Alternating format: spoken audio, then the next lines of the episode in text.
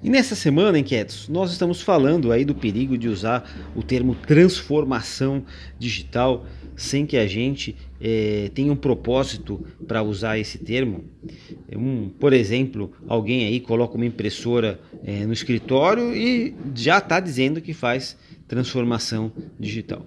Bom, a gente tem que entender que a gente vive hoje uma certa anomalia no mercado, acho que o termo que explica bem esse, eh, essa realidade é anomalia, porque muito do que a gente acreditava não bate com os fatos, não estão batendo com as teorias que a gente acreditava. Então, quando se fala de transformação digital, o que se está fazendo, na verdade, inquieto, são pequenos ajustes administrativos adiados há muito tempo. Então, é, sempre tem uma oportunidade de você melhorar quando você substitui um processo pela automatização.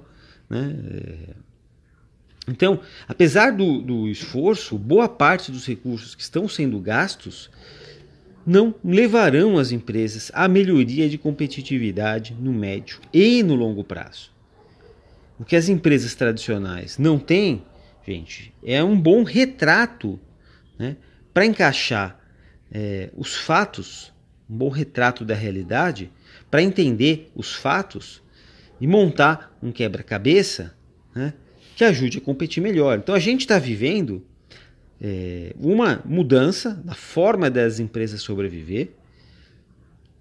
Você, nós temos novas tecnologias que, de trocas que nos permite criar uma intermediação dos processos administrativos então a gente está falando de empresas aqui que conseguem, é, como por exemplo é, Uber, o Airbnb, o YouTube, a Amazon, o Mercado Livre.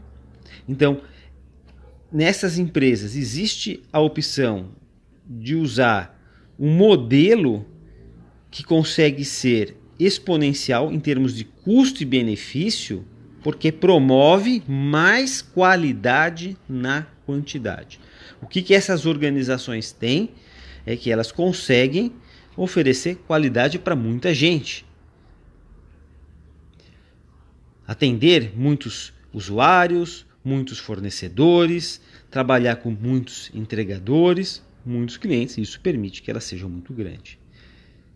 Agora, para quem não é, né, é, está ainda no, na, na organização 1.0, o que, que eu preciso fazer, então, para entender esse retrato, juntar o quebra-cabeça, para fazer a leitura da realidade? Então, é preciso entender o contexto, enxergar oportunidades, pensar nos futuros clientes,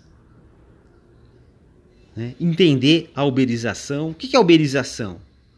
Né?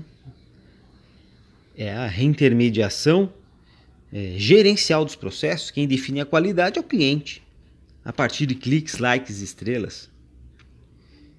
Você vai precisar criar uma área separada, uma, ter uma cultura separada para tratar disso, porque senão os novos negócios vão ser incompatíveis com os negócios antigos e vai ter uma, uma briga dentro da organização. Porque a organização quer se manter, as pessoas dentro da organização querem se manter, manter suas posições. Se você for dizer que vai é, eliminar é, determinados cargos, quem for aprovar os novos projetos nem vai conseguir aprovar.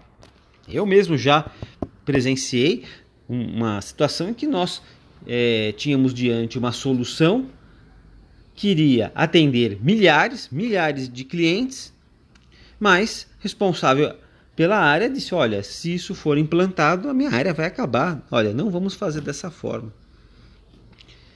Então, a transformação é, digital é mais uma reintermediação digital, inquietos. A gente é, não terá nas organizações futuras, por exemplo, gerentes, não teremos carteira assinada, não teremos controle de acervo nem controle de qualidade. Isso fica para os algoritmos a partir da inteligência coletiva dos clientes.